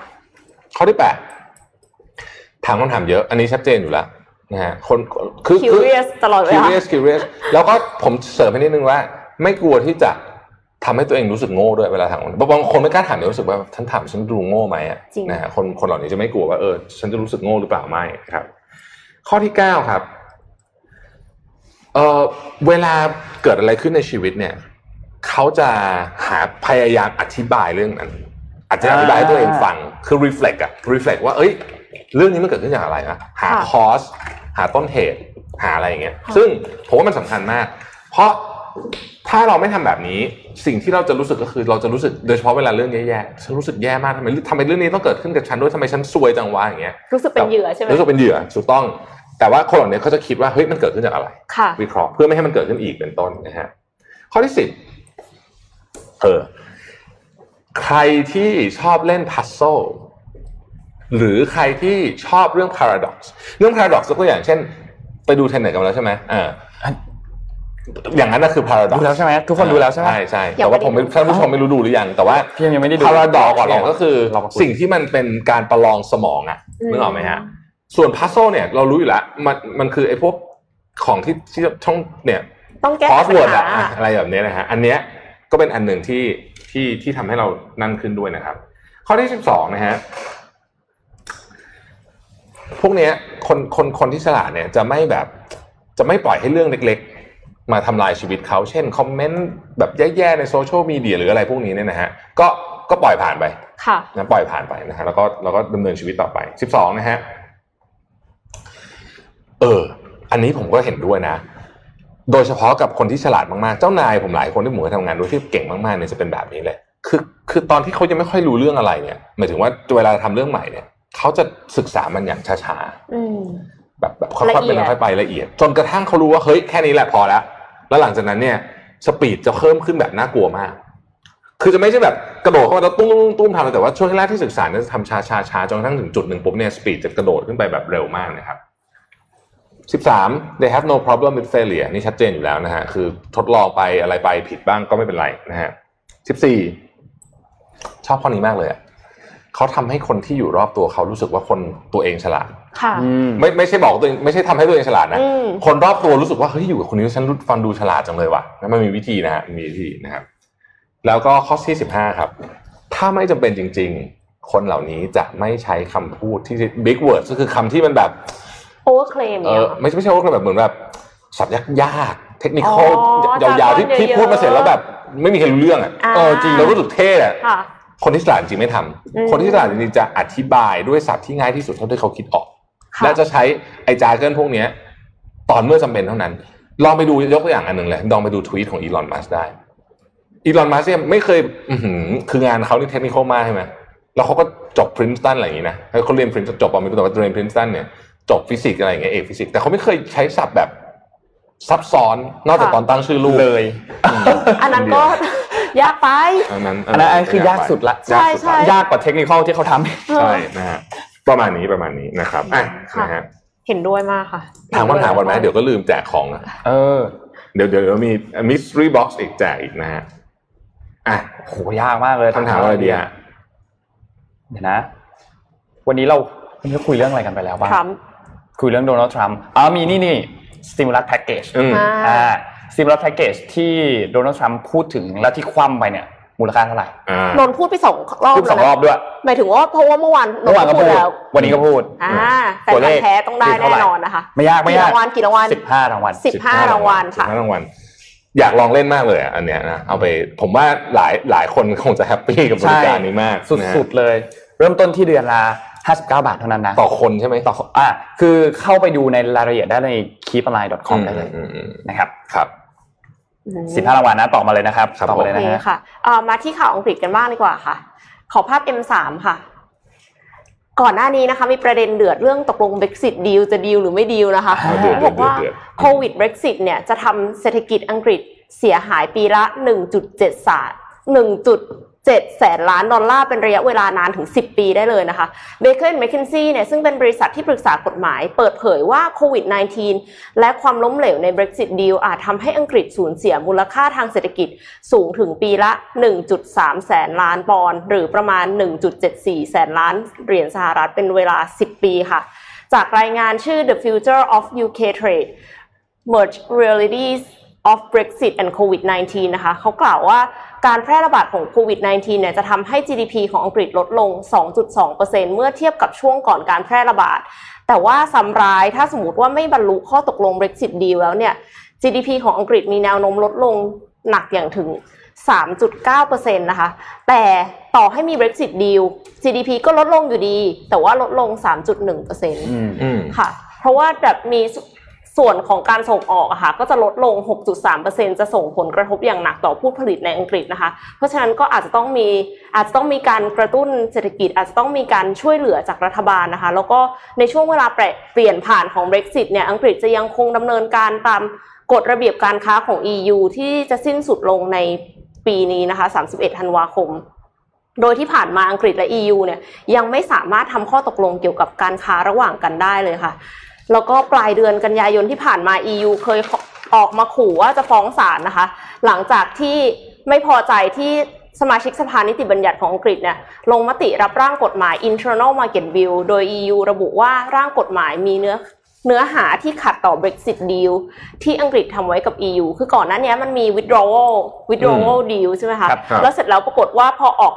internal market bill ออกมาเนี่ยมันกลายเป็นมีบางส่วนที่ไปขัด แล้วก็คือมีสมาชิก สภานิติบัญญัติบางคนอะออกมาพูดเลยนะ ยอมรับเลยว่าเนี่ยเขากำลังทำผิดกฎหมายระหว่างประเทศอยู่อ่าใช่เพราะมันขัดกับไอตัว Brexit deal ที่เซ็นไปแล้ววันที่ 31 มกราคมเมื่อต้นปีนั้น ใช่ แล้วก็คือไอไอที่เขา crash กันนะคะมันเกี่ยวกับเรื่องของไอร์แลนด์เหนืออ่าอ่าเกี่ยวกับเรื่องแบบว่าภาษีอะไรอย่างเงี้ยที่แบบตกลงว่าไอร์แลนด์เหนือเนี่ยจะ comply กับ EU จะ comply กับอังกฤษ แล้วก็อืมมีในส่วนของไม่แน่ใจว่าตกลงสกอตแลนด์จะ ออกจาก Great Britain เราไปอยู่กับ EU หรือเปล่าด้วยใช่มีมีมีหลายประเด็นเลย อันนี้ Baker McKenzie แต่ว่าน้องน้องเอ่อน้องเอ็มมีมี McKinsey มี McKinsey and Company อีกอันหนึ่งอีกอันค่ะหนึ่งใช่ไหมฮะเรื่อง job อันนี้น่าสนใจมากไหนเราเล่าเล่าให้เราฟังหน่อย ได้ไหมว่าเป็นยังไงบ้าง ค่ะอ่าถ้าอย่างนั้นขอภาพ ขอ M ภาพสี่จุดหนึ่งไหม M 4.1 เลยค่ะอืมค่ะ McKinsey and Company นะคะ ได้สำรวจ ผู้บริหาร 800 คนนะคะ ทั่วโลก เพื่อที่จะดูว่าตกลงหลังจากที่มีโควิด -19 แล้วเนี่ย future of work จะเปลี่ยนไปอย่างไรบ้างค่ะอืมขอภาพ M 4.2 ค่ะ ค่ะ ผู้บริหารประมาณ 85%นะคะ กล่าวว่าโควิด -19 เนี่ย เร่งการ digitization ค่ะ digitization of employee interaction and collaboration เนี่ยก็คือหมายถึงการทำงานร่วมกันผ่านระบบออนไลน์ ไม่ว่าจะเป็น video conference หรือว่า แชร์ไฟล์นะคะ ครับ ก็เหมือนคลิปอะไรนะใช่คะครับ ลองใช้คลิปอะไรกันได้นะครับแชร์ไปค่ะ แล้วก็ในส่วนของ automation เนี่ยก็คือ 67%ผู้บริหาร 67%กล่าวว่ามีการใช้ automation และ artificial intelligence มากขึ้นในช่วงของโควิด -19 โดยเฉพาะอย่างยิ่งกลุ่มบริษัทที่ work remotely ก็คือกลุ่มบริษัทใน 85%นั่นเองครับก็จะต้องใช้ก็คือมีการใช้ automation แล้วก็ artificial intelligence เพิ่มขึ้น รวมไปถึงหุ่นยนต์ด้วยค่ะอืมหุ่นยนต์เนี่ยคือมี American Eagle Officer เนี่ยเขาใช้หุ่นยนต์ในการจัดการเสื้อผ้าใน warehouse แล้วนะคะ เพื่อที่จะให้ลดการสัมผัสแหละ แล้วจริง ๆ ก็คือบางบริษัทก็ต้องปลดพนักงานครับแล้วก็มีบางบริษัทที่พนักงานติดโควิดอะอย่าง amazon.com อย่างเงี้ยค่ะเยอะมากนะคือเพราะฉะนั้นเนี่ยหุ่นยนต์มันติดโควิดไม่ได้ครับเขาก็เลยใช้หุ่นยนต์เข้ามาเยอะด้วยนะคะ ในส่วนของ IBM ที่ provide AI อย่างวัตสันเนี่ยก็บอกว่ามีมีความต้องการมากขึ้นเยอะเลยค่ะ ขอภาพถัดไปค่ะ สิ่งนี้เป็นสิ่งที่น่าสนใจ เพราะว่าคือใครๆก็ lay off อืมแต่ว่ามันมีนะตำแหน่งงานที่จ้างเพิ่มขึ้น คือเดาได้ค่ะ คือตำแหน่งงานที่จะต้องมาแบบว่าปัดกวาดเช็ดถูทำความสะอาดเพื่อที่จะฆ่าเชื้ออมอันเนี้ยคือเพิ่มขึ้นอย่างเห็นได้ชัดเลยนะคะรองลงมาเนี่ยที่เป็นสีน้ำเงินเนี่ยค่ะ หมายถึงว่าตรงกลางอะก็จะเป็นเรื่องของ automation AI Internet of Things เพราะว่าพอพอแบบเหมือนเปลี่ยนดิจิ t a ลทรานส์ฟอร์เมชันจาก 2 ปีเป็น 2 เดือนเนะคะก็คือต้องการตำแหน่งงานเหล่านี้เพิ่มขึ้นครับเยอะเลยนะคะ แล้วก็ที่น้อยที่สุดแต่ แต่ก็ยังติดหนึ่งในสามนะคะ ก็คือด้านของ e-learning ค่ะ digital learning นะคะ แล้วก็ agile way of working คือ agile เนี่ยเป็น framework ที่ startup ใช้กันอยู่ละ เพื่อที่จะเพื่อที่จะ launch product ได้อย่างรวดเร็ว แล้วก็มีการทดสอบตลอดเวลานะคะ แต่ว่าตอนนี้ก็คือบริษัทใหญ่ก็เริ่มใช้ agile way of working แล้วเช่นกันค่ะ คือการสำรวจเนี่ยค่ะเขาสำรวจผู้บริหาร 800 คนเนี่ยใน ในหลายประเทศทั่วโลกอะนะคะ แล้วก็มีขนาดตั้งแต่น้อยกว่า 1,000 ล้านเหรียญสหรัฐหมายถึงว่าขนาดของบริษัทอะค่ะไปยันมากกว่า 10 มากกว่า 10,000 ล้านเหรียญสหรัฐเลยอืมเพราะฉะนั้นก็คือมันมีตั้งแต่บริษัทเล็กไปยันบริษัทใหญ่อะนะคะครับค่ะ ก็เป็นอะไรที่น่าสนใจมากแล้วก็มีอันสุดท้ายค่ะค่ะ M 4.5ค่ะ เขาบอกว่า ต่อจากเนี้ยค่ะ คนที่ทำงาน on-site เนี่ย ส่วนใหญ่เขาจะจ้างมันฟรีแลนซ์มากขึ้นอืมก็คือ 70%เนี่ย agree ว่าจะใช้ฟรีแลนซ์ในการทำงาน on-site ดังนั้นเนี่ยก็เลยทำให้น่ากลัวว่าจะมีการลดขนาดของบริษัทลงไปอีกหรือเปล่า แล้วก็จ้างแรงงานที่เป็นแรงงานชั่วคราว เพื่อที่จะให้มันมีความ flexible มัน lean ขึ้นเวลาที่เกิด pandemic หรือว่าเกิด uncertainty ต่าง ๆ เนี่ยจะไม่ต้อง Lay จะไม่ต้อง off lay เยอะๆ off คนค่ะอื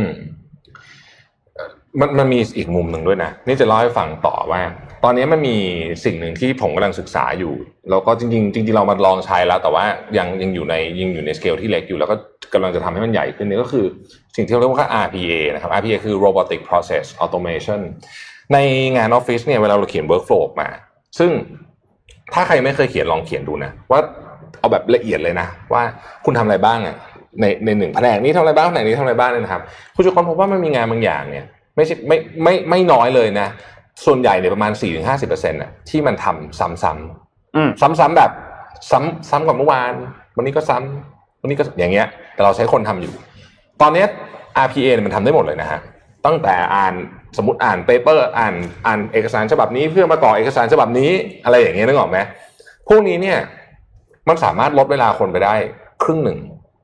เป็นอ๋อเป็นอย่างน้อยนะครับ ถ้าเกิดค่ะเอามาใช้เนี่ยนะครับ นั่นหมายความว่าอีกหน่อยเนี่ย สมมุติเราบอกว่าปีหน้าเนี่ยบริษัทเราอยากจะโต 70%สมมุตินะเอาแบบเวอร์ๆนะ revenue เพิ่ม 70%เนี่ยถ้าเป็นสมัยก่อนเนี่ยเราก็ต้องคิดว่าเอ๊ะ70%เนี่ยถ้า assume ว่า workforce มัน capacity เท่าเดิม มันก็ต้องเพิ่มคนหนึ่ง70%แต่เดี๋ยวนี้ไม่ไม่เป็นอย่างนั้นนะครับ เดี๋ยวนี้ revenue เพิ่ม 70%อาจจะไม่เพิ่มคนเลยก็ได้นะฮะอืมโดยการเอา automation pro- process เข้ามาใช้พวกนี้ ในในแง่ของการลดต้นทุนแน่นอนมันดี แต่สิ่งที่เรากลัวตอนนี้ก็คือว่าอีกหน่อยเนี่ย มันจะมีคนที่ไม่มีงานทำเยอะ จริงค่ะ อืม ถ้าใครได้อ่านหนังสือ Homo Deus เอ้ยไม่ใช่เออ Homo Deus Homo Deus มันมีคำหนึ่งที่ที่อยู่ในหนังสือนั้นแล้วมันผมเชื่อว่าหลายคนก็รู้สึกว่าแหมมันเป็นคำที่พอฟังแล้วมันมันน่ากลัวจริงว่าจะเกิดขึ้นเรียกว่า useless class คือคนที่พูดง่ายๆก็คือและงานที่ตัวเองทำอะสู้หุ่นยนต์ไม่ได้อืมแล้วก็ไม่สามารถทำงานไอ้ฝั่งที่หุ่นยนต์ทำไม่ได้กำกับไม่ได้อ่าอย่างนั้นนึกออกไหมคือมันจะมี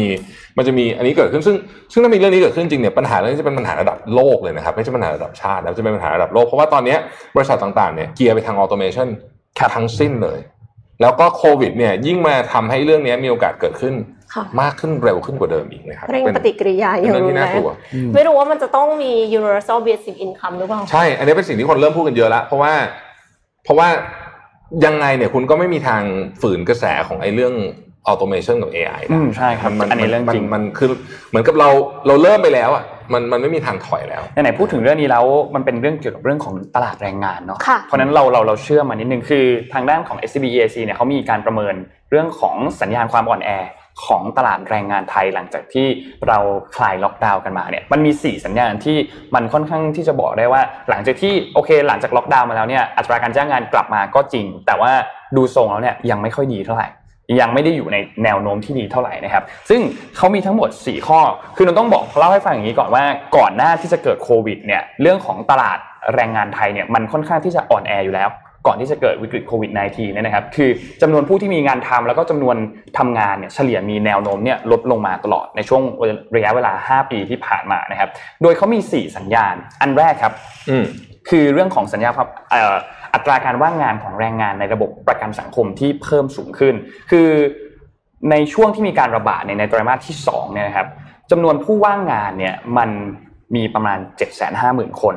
ซึ่งเพิ่มขึ้นจากช่วงเดียวกันของปีที่แล้วเนี่ยเท่าตัวเกือบเกือบๆเท่าตัวนะครับแล้วก็ทำให้อัตราการว่างงานที่ส่งผลต่อภาพรวมเนี่ยมันเพิ่มขึ้นไปอยู่ที่ประมาณ 2%ต่อกำลังแรงงานรวมนะครับซึ่งไตรมาสก่อนหน้านี้เนี่ยอยู่ที่ 1%เท่านั้น คือเพิ่มมาเท่าตัวนะครับซึ่งเป็นอัตราที่สูงที่สุดในรอบ 11 ปีนะครับอืมทีนี้หลังจากที่ผ่านช่วงของเออการล็อกดาวน์ไปแล้วเนี่ยสัญญาณก็ยังไม่ได้ดีขึ้นเท่าไหร่นะครับครับโดยอัตราการว่างงานเนี่ยมันก็เพิ่มขึ้นจากเดิมเนี่ยเจ็ดแสนห้าหมื่นคนใช่ไหมครับในหลังจากนั้นเนี่ยในเดือนกรกฎาคมเนี่ยอยู่ที่8ปดแสนสามหมื่นคนอืมก็ยังเพิ่มขึ้นไปอีกประมาณค่ะ8ปดแสนคนใช่ไหมครับ ทีนี้อัตราการว่างงานในเดือนสิงหาคมเนี่ยโอเคมันลดลงจากจุดสูงสุดเล็กน้อย แต่มันก็ยังสูงอยู่นะครับลดลงมาอยู่ที่ 1.9%ต่อแรงงานรวมนะครับ โดยอัตราโดยจำนวนคนเนี่ยคิดลงมาแล้วเนี่ยอยู่ที่ 720,000 คนนะครับ ทีนี้มันก็เลยส่งผลให้เห็นว่าอัตราการว่างงานในภาพรวมเนี่ยมันลดลง สวนทางกับทิศทางการว่างงานของลูกจ้างในระบบประกันสังคมที่มันยังสูงขึ้นอย่างต่อเนื่องนะครับ เพราะฉะนั้นตัวเลขเนี่ยมันจะแบ่งเป็นสองอัน คือตัวเลขที่ออกมาจากสำนักงานสถิติแห่งชาติเนี่ยที่ลดลงในเดือนสิงหาคมเนี่ยนะครับ มันตรงข้ามกันกับตัวเลขแรงงานในระบบประกันสังคมที่มันเพิ่มขึ้น มันเลยเป็นสัญญาณที่ยังไม่ค่อยดีเท่าไหร่นะครับ ทีนี้การสวนการอันสวนทางกันนี้เนี่ยมันส่งผลมันบอกอะไรเราอืมสิ่งที่มันบอกเราเลยอะคือลูกจ้างที่อยู่ในระบบเนี่ย มีการตกงานค่ะแล้วออกไปสู่เป็นแรงงานนอกระบบมากขึ้น แรงงานนอกระบบที่นนท์หมายถึงก็คือพวกอาชีพที่เป็นฟรีแลนซ์ freelance พวกอาชีพอิสระทั้งหลายงานรับจ้างหรือว่าธุรกิจส่วนตัวที่โอเค มันเรารู้อยู่แล้วว่าสวัสดิการน้อยกว่าอืมถูกไหมครับ แล้วก็อาจจะมีรายได้ที่น้อยกว่าหรือมากกว่าอันนี้ก็แล้วแต่ว่าฟรีแลนซ์นั้นทำงานอะไรนะครับ มันก็เลยส่งผลกระทบมากเหมือนกัน สัญญาณที่2ครับสัญญาณที่2คือกลุ่มแรงงานที่มีอายุน้อยอืมคืออายุประมาณ 15ถึง24 ปีเนี่ยกลุ่มเนี้ย เป็นกลุ่มที่ต้องบอกว่าได้รับผลกระทบกันทุกประเทศ อย่างในสหรัฐเองเนี่ยก็ได้รับผลกระทบค่อนข้างเยอะนะครับค่ะซึ่งกลุ่มนี้เป็นกลุ่มที่มีจำนวนผู้ว่างงานสูงที่สุด อันเนี้ยคือทางด้านซ้ายที่เป็นสีม่วงเนี่ยคือกลุ่มแรงงานที่อายุเป็น 15ถึง24 ปีก็คือกลุ่มแรงงานที่อายุน้อยข้างขวาก็คือค่อยๆไล่ไปอายุพูดง่ายๆคือเด็กเพิ่งจบนี่แหละถูกต้องอืมเพราะยี่ยี่เด็กจบก็จะมาณยี่สิบสอง22ค่ะใช่ไหมครับ22มันซึ่งแกลบอันเนี้ยมันสำคัญมาก เพราะว่าถ้าหาว่ากลุ่มนี้ไม่มีไม่มีงานทำเท่ากับว่าเขาจะไม่มีประสบการณ์ในการทำงานใช่แล้วหลังจากนั้นสมมุติว่าพอเขาอายุ 24 25 แล้วเนี่ย กลุ่มที่ไม่มีประสบการณ์ทำการทำงานเนี่ยก็มันจะก็หางานยากก็จะหาขึ้นไปอีกยิ่งหางานยากเข้าไปอีกใช่แล้วมันก็จะส่งผลกระทบต่อ workforce ในอนาคตของบริษัทด้วยว่าเฮ้ยเราไม่ได้มีการเทรนคนรุ่นใหม่เพิ่มเข้าไป มันก็ยิ่งส่งผลกระทบต่อเข้าไปอีกนะครับ ซึ่งนนยกตัวอย่างอย่างในสหรัฐเนี่ยในสหรัฐเนี่ยอัตราการว่างงานของกลุ่มที่เป็นกลุ่มอายุน้อยเนี่ยเพิ่มขึ้นจาก 7.7.7%ในเดือนกุมภาพันธ์แต่ในเดือนพฤษภาคมอยู่ที่ 25.2%อืมคือเพิ่มขึ้นเยอะมาก นะครับซึ่งก็แน่นอนว่าเรื่องนี้ไม่ใช่สัญญาณที่ดีแน่นอนสัญญาณที่3ครับสัญญาณที่ 3 คือจำนวนแรงงานที่ต้องหยุดงานชั่วคราว คือก่อนหน้านี้ในช่วงที่มีการระบาดของโควิดหนักๆมีธุรกิจมันปิดปิดล็อกดาวน์กันเนี่ยนะครับมีคนถึง 2.5 ล้านคนที่ต้องหยุดงานชั่วคราวโอเค หลังจากนี้มันลดลงไปแล้วบ้าง แต่ว่ามันก็อยู่ในอัตราที่สูงอยู่ดีนะครับ และที่สำคัญคือมีการทำแบบสำรวจ เขาบอกว่าประมาณ 82.4% ไม่ได้รับค่าจ้างอืมในช่วงเวลาที่ต้องหยุดงานชั่วคราวนะครับ ซึ่งก็แน่นอนว่าตัวเลขอันนี้เนี่ยมันเป็นตัวเลขที่สูงมากเมื่อเทียบกับปีที่แล้วนะครับ แล้วก็มันส่งผลมันมันน่ากังวลตรงที่ถ้าหากว่าตัวเลขนี้มันมันสูงขึ้นแล้วมันไม่ได้มีการ recovery กลับมาเนี่ยสุดท้ายแล้วเนี่ยคนพวกเนี้ยก็อาจจะตกงานธุรกิจก็อาจจะต้องปิดกิจการไปอืมนะครับ แล้วก็สัญญาณสุดท้ายครับคือสัญญาณที่ 4 สัญญาณทีสี่ 4 คือเขาใช้คำว่า under employ under employment under employment เนี่ยคือ แปลภาษาไทยนะอาจจะแบบฟังแล้วดูงงๆนี่ก็คือการทำงานต่ำระดับมันคืออะไรเดี๋ยวอธิบายให้ฟังก่อน คือการทำงานปกติเนี่ยก็คืองาน full time เต็มเวลาเนี่ยคือคนที่ค่ะทำงาน 35-50 ชั่วโมงใช่ไหมอืมแล้วก็จะมีคนที่ทำงานล่วงเวลา พวกที่ทำ OT ทั้งหลายที่ทำงานมากกว่า 50 ชั่วโมงต่อสัปดาห์ กับอีกกลุ่มหนึ่งที่ทำงานต่ำระดับคือ under employment เนี่ยทำงาน0ถึง35 ชั่วโมงค่ะคือไม่เกินตัวเลขอันนี้นะครับเขาพบว่าเอาตัวเลขงานเต็มเวลากับตัวเลข OT เนี่ยรวมกันเนี่ย ที่ตกงานเนี่ย 4.8 ล้านคนอืมแต่ตัวเลขกลุ่มที่เป็น under employment เนี่ย 4.1 ล้านโอ้แค่กลุ่มเดียวนะ ซึ่งเป็นตัวเลขที่สูงกว่าชัดเจนเลย อันเนี้ยในกราฟอันนี้เนี่ยก็คือตัวเลขที่เป็นสีเทากับตัวเลขที่เป็นสีแดงนะครับ ซึ่งเป็นตัวเลขที่เยอะนะ แล้วมันก็เป็นตัวเลขที่แบบ ที่เพิ่มขึ้นมามันค่อนข้างเยอะนะครับเมื่อเทียบกับกลุ่มอื่นๆที่เพิ่มขึ้นมานะครับเพราะฉะนั้นแนวโน้มอันนี้เนี่ยมันสะท้อนให้เห็นเลยว่าการจ้างงานในภาคเอกชนเนี่ยมันลดลงค่ะเพราะว่าไม่สามารถที่จะจ้างงานเต็มเวลาได้ แล้วก็จ้างงานที่ล่วงเวลาได้ คือเรื่องนี้น่าเป็นห่วงมากเลยนะเพราะว่าเอ่อผมเทียบกับวิกฤตปี97เนาะวิกฤตปี97เนี่ยตอนนั้นน่ะก็คือเรื่องก็ใหญ่ แต่ว่าตอนนั้นเนี่ยมันกระทบคนกลุ่มไม่เยอะนะครับตกงานมีคนตกงานไม่มีมีครับแต่มันก็คือเป็นคนกลุ่มเดียว เพราะว่าตอนนั้นเนี่ยมันไปโดนที่สถาบันการเงินกับบริษัทค่ะขนาดใหญ่ที่กู้ใช่เงินเป็นเงินต่างประเทศใช่ไหมครับแต่ว่าครั้งนี้มันกลับกันเลยนะ มันโดนหมดเลย คือครั้งเนี้ย SME มันโดนตั้งแต่ข้างล่างแล้วคือ คือพอคนว่างงานปุ๊บเนี่ยมันอาจจะไม่ได้สะท้อนในตัวเลข GDP เดียวนั้นนะฮะแต่ว่าความสามารถในการแข่งขันของประเทศทั้งประเทศเนี่ยจะลดลงครับที่สำคัญที่สุดก็คือว่าปัญหาต่างๆ จากการว่างงานเนี่ยมันจะตามมาเยอะมากแบบที่เรานึกไม่ถึงจริงๆนี่คือเป็นนี่คือเขาถึงบอกกันตั้งแต่ตอนนู้นเนี่ยจำได้ไหมเกิดโควิดใหม่ๆเนี่ยหลายประเทศบอกว่าทำไงก็ได้ ไม่ให้คนตกงานค่ะนี่คือโจทย์ใหญ่สุดอ่าคือนี่การวิธีการแก้ปัญหาการว่างงานที่สุดคืออย่าให้คนตกงานตั้งแต่แรกครับอืมเพราะตกงานไปแล้วเนี่ย ยากมากเกิดปัญหาคุณต้องมารีสตาร์ทบริษัทใหม่มันวุ่นวายมากมันแล้วมันใช้เงินเยอะกว่าเยอะเลยนะครับเพราะฉะนั้นประเด็นนี้จึงเป็นประเด็นที่สำคัญจริงนะฮะเรายังเหลืออีกหลายข่าวเลยอะขอบคุณมีแจกของด้วยขอบคุณ SCB ขอบคุณค่ะ SCB แจกของเลยแล้วกันแล้วก็ทีม Well Advisory ด้วยแจกของเลยเมื่อกี้เอาแจกอันนี้นะครับ อันนี้เป็น mystery box ของ 1948 beauty com ข้างในมีอะไรก็ไม่รู้ผมให้เขาจัดเป็นผมเองก็ไม่รู้นะครับเพราะเป็น mystery box ครับผมอ๋อมเรามีหกรางวัลเอาถามนี้แล้วกัน กลุ่มอายุช่วงอายุไหน ที่เดือดร้อนที่เดือสุดดร้อนที่สุดอืมตกเอ่อหางานยากที่สุดตกงานเอ่อเอ่อมีมีปัญหาการว่างงานมากที่สุด อายุเท่าไหร่นะฮะ range เป็นเท่าไหร่ครับอะนนท์ต่อเลยครับนนท์ยังเหลืออีกหลายข่าวยังเหลืออีกหลายข่าวเลยครับนนท์ขอพามาที่อังกฤษนิดหนึ่งที่อังกฤษมีข่าวหนึ่งคือ โอลิมปิกของที่จะจัดที่โตเกียวเนี่ยเขาเลื่อนไปจัดปีหน้าแทนใช่ไหมค่ะแต่โอลิมปิกอันหลังจากนั้นเนี่ยคือของปี 2022 ที่จะจัดในเอ่อฤดูหนาวใน winter เนี่ยนะครับมันจัดที่กรุงปักกิ่งอ่าทีนี้เอ่อทางด้านโดมินิกแรปที่เป็นซึ่งเป็นรัฐมนตรีกระทรวงการต่างประเทศของอังกฤษเนี่ยเขาออกมาบอกนะครับเขาบอกว่าอังกฤษนะอาจจะบอยคอตการเข้าไปแข่งขันโอลิมปิกครั้งนี้ เนื่องจากว่ามีปัญหาเกี่ยวกับเรื่องของเอ่อ จีนเนี่ยเหมือนแบบสนับสนุนให้มีการกดกดขี่ชาวมุสลิมอุยกูร์อยู่อืมอ่าซึ่งอันเนี้ยกลายเป็นปัญหาใหญ่มากนะ เพราะว่าการบอยคอตโอลิมปิกไม่ใช่เรื่องเล่นๆนะค่ะเป็นเรื่องใหญ่มากพอสมควรนะครับ เพราะว่าโอลิมปิกที่จะจัดขึ้นในปี 2022 ที่จะจัดขึ้นที่กรุงปักกิ่งที่ประเทศจีนเนี่ย อันเนี้ยโนว่าก็เป็นแบบเป็นเป็นเป็น big event อะเป็นนี้เป็นอีเวนต์แล้วก็เดี๋ยวเดี๋ยวพรุ่งนี้จะเล่าเรื่องจีนสหรัฐยาวเลย แต่ว่าจะจะเล่าให้ฟังสั้นๆก่อนว่าเอิ่ม การบอยคอตโอลิมปิกเนี่ยเป็นเรื่องใหญ่จริงๆที่นนท์บอกอืมอืมครับอันนี้คือโอลิมปิกฤดูหนาวอันเนี้ยน่าติดตามว่าว่าสุดท้ายแล้วจะเป็นยังไงแต่เพราะว่าอันนี้เป็นการออกมาพูดของโดมินิกแรปนนท์มีรูปให้ดูรูป N8 นะครับโดมินิกแรปคือคนนี้นะครับ อ่า คนนี้รัฐมนตรีกระทรวงการต่างประเทศของอังกฤษนะครับนนท์ขอพาไปต่อเลยนะ เมื่อวานนี้เนี่ยมีการประกาศรางวัล Nobel Prize สาขาฟิสิกส์ด้วยอืมเมื่อกี้เราพูดถึงโนเบลกันใช่ไหมครับเอ่อผู้ที่ได้รางวัลเนี่ยคือเอ่อ ต้องบอกก่อนว่าคนที่ได้รางวัลเนี่ยเขาคว้ารางวัลที่ค้นพบความลับของหลุมดำคือสามคนนะครับ เดี๋ยวนนท์มีรูปให้ดูเนี่ยนะรูป N เพราะก่อนหน้านี้ดังมากเลย N9 รูป N9 ครับ รูป N9 N9 คนนี้เนี่ยคือศาสตราจารย์โรเจอร์เพนโรสนะครับ N10 ครับ N10 เนี่ยคือคุณศาสตราจารย์ไรน์ฮาร์ดเกนเซลนะครับแล้วก็ N11 ครับเอ่อ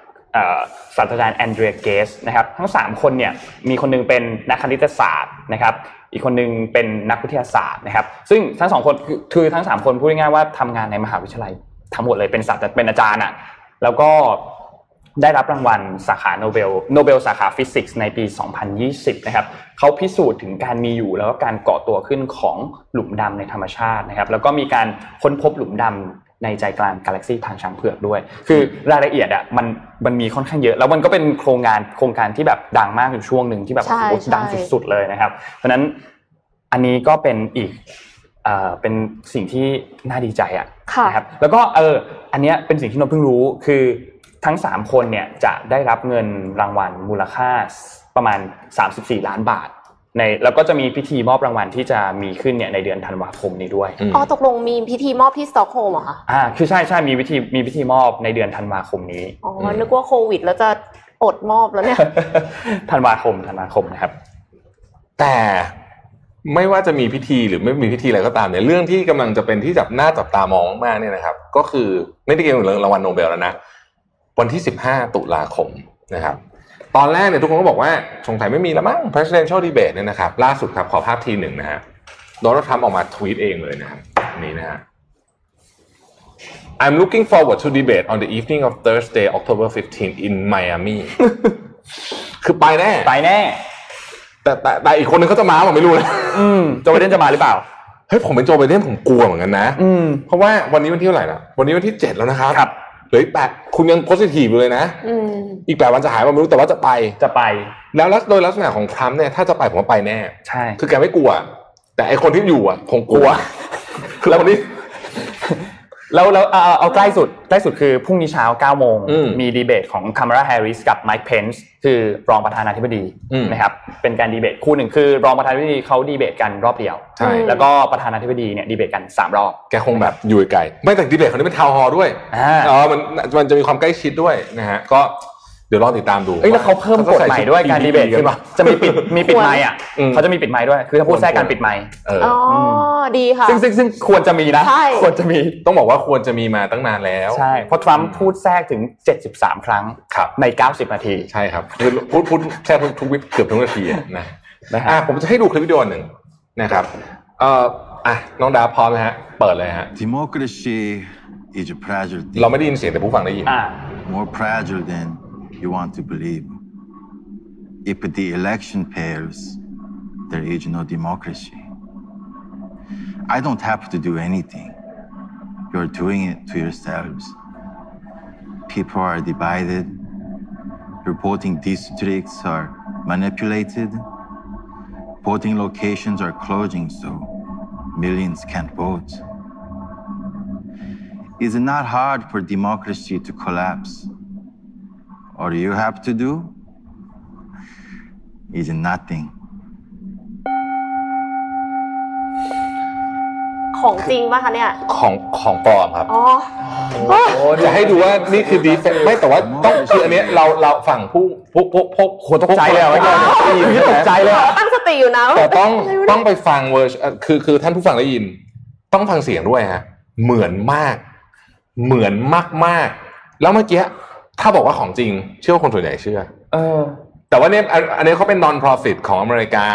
ให้ออกมาชวนกันไปเลือกตั้ง โดยเอาคิมจองอึนมานั่งชวนบอกว่า คือถ้าเกิดคุณพวกคือคุณคุณไม่ผมไม่ต้องทำอะไรอะ คุณสองอ๋อคุณทำลายประชาธิปไตยด้วยตัวคุณเองได้อยู่แล้ว ด้วยการแค่ไม่ออกไปมาเลือกตั้งเลือกตั้งอะไรแบบเนี้ยอืมเออแต่ว่าประเด็นที่บอกก็คือ คุณเห็นดีเฟนเนี่ยสามารถ ถ้าเราเสพสื่อกันแบบนี้อยู่ตลอดเนี่ยนะครับดีเฟกลักษณะนี้เนี่ย สามารถทำให้เหมือนกับ จุดชนวนสงครามการประท้วงความรุนแรงในประเทศอะไรก็ได้อะโหน่ากลัวมากเลยอะอะไรก็ได้อะเฮ้ยเมื่อกี้มันเหมือนมากเหมือนมากนะเอาฮะคำพูดไปใส่ในปากใครก็ได้ ผู้นำคนไหนก็ได้ใช่พูดอะไรก็ไหนก็ได้ พูดอะไรก็ได้ เพราะฉะนั้นเนี่ย